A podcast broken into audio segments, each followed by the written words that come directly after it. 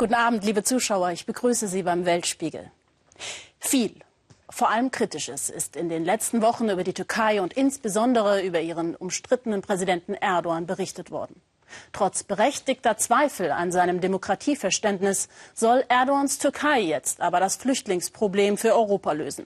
Die Türkei selbst hat bereits in den letzten Jahren laut Regierungsangaben bis zu drei Millionen syrische Flüchtlinge aufgenommen. Nur jeder Sechste lebt in einem Lager. Der Rest über das Land verstreut, wo die türkische Bevölkerung meistens Gastfreundschaft und Hilfsbereitschaft beweist.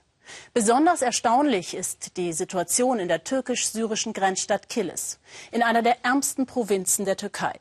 Dort sind zu den einst neunzigtausend türkischen Bewohnern jetzt schon hundertdreißigtausend syrische Flüchtlinge hinzugekommen.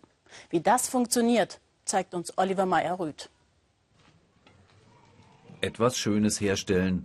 Etwas, das Freude macht, etwas, das einem Kind ein Lächeln ins Gesicht zaubert. Krieg, Elend und Tod bestimmten jahrelang das Leben dieser Syrerin. Jetzt versuchen sie in der türkischen Grenzstadt Kilis ihrem Leben wieder Sinn zu geben. Vor drei Jahren flieht die Lehrerin Necla Şawa vor den Bomben aus Damaskus nach Kilis und startet das Projekt Karimat. Das bedeutet so viel wie stolze, selbstständige, aber auch großzügige Frauen. Als ich durch die Straßen von Kilis ging und die vielen syrischen Frauen sah, die nichts zu tun hatten, habe ich sie gefragt, ob sie denn irgendetwas können. Viele von ihnen erzählten, dass sie nähen und schneidern können. Damals habe ich unserem türkischen Vermieter die Geschichte erzählt und er hat mir Geld gegeben. Ich habe Stoff- und Schneiderwerkzeug gekauft, die Frauen mit nach Hause genommen und dann ging es los.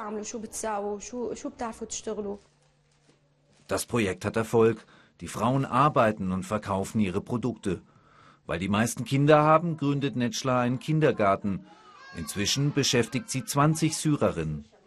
Ein türkischer Vermieter, der seiner syrischen Mieterin Geld schenkt, um etwas aufzubauen.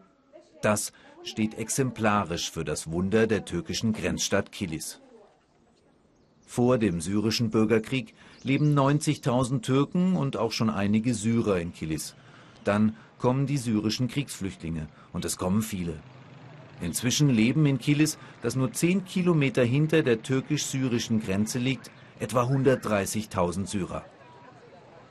Zwar wehen im Zentrum der Stadt die türkischen Fahnen, doch der Einfluss der syrischen Araber ist allgegenwärtig.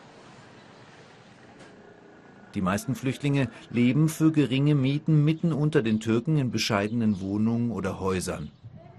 Mehrere tausend Syrer sind in einem Flüchtlingslager am Rande von Kilis untergebracht. Hassan Kara heißt der stolze türkische Bürgermeister der Stadt. Kara hat einen Plan. Er will, dass Kilis für die aus seiner Sicht erfolgreiche Integration von Flüchtlingen den Friedensnobelpreis bekommt. Deshalb unterstützt Hassan auch gerne Neclas Frauenprojekt. Dazu passt symbolisch die Friedenstaube. Doch wie bei vielen großen Projekten gibt es auch bei Hassan Karas Projekt kleine Startschwierigkeiten. Trotzdem ist Kara guten Mutes.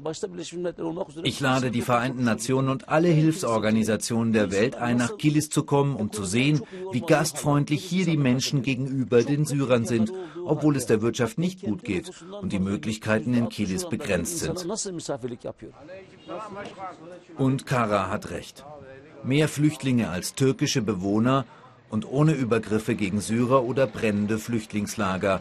Das muss erst einmal jemand den Türken hier nachmachen. Deshalb hat der Bürgermeister die Kampagne Friedensnobelpreis für Kilis gestartet. Um zu zeigen, dass es den Syrern in Kilis gut geht, nimmt uns Kara mit auf eine Tour durch die Geschäfte der Stadt, in denen viele Flüchtlinge arbeiten. Ich lebe hier seit vier Jahren. Es gibt viele nette Türken, aber auch welche, die uns nicht so nett behandeln. Doch im Großen und Ganzen funktioniert das Zusammenleben gut. Unsere Chefin ist eine Türkin und sie behandelt uns wie Schwestern.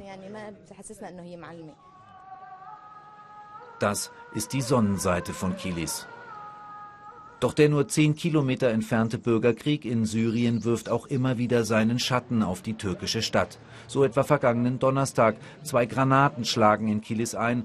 Eine fünfzig Meter neben einer Schule, eine zweite in einem Wohnhaus. Ob Blindgänger oder gezielt, ist danach schwer auszumachen. Ein Mann wird verletzt. Kurz darauf schimpfen türkische Bewohner der Stadt auf die Syrer in Kilis, auch wenn diese gar nichts mit den Granaten zu tun haben. Ich will nicht mehr, dass diese Syrer hier leben. Ich will, dass sie gehen. Wir können nicht mehr. Ich will sie hier nicht haben. Wegen den Arabern gibt es hier keine Arbeit. Ich bin arbeitslos. Es kommen immer mehr und mehr. Doch das sei nicht die Meinung der Mehrheit, sagt Necla Şawa. Sie und ihr Mann sind überzeugt, dass die Koexistenz in der türkischen Grenzstadt funktioniert. Wenn ich durch die Straßen von Kilis laufe, grüßen mich der Gemüseverkäufer und der Friseur. Wir haben eine gute Beziehung zueinander und sie sind sehr freundlich zu mir, so war es nicht einmal in Syrien. Necla wünscht sich, dass ihre Verwandten aus dem umkämpften Syrien auch nach Kilis kommen können. Doch die Türkei hat ihre Tore für syrische Kriegsflüchtlinge vorerst geschlossen. So hat das Wunder von Kilis auch seine Grenzen.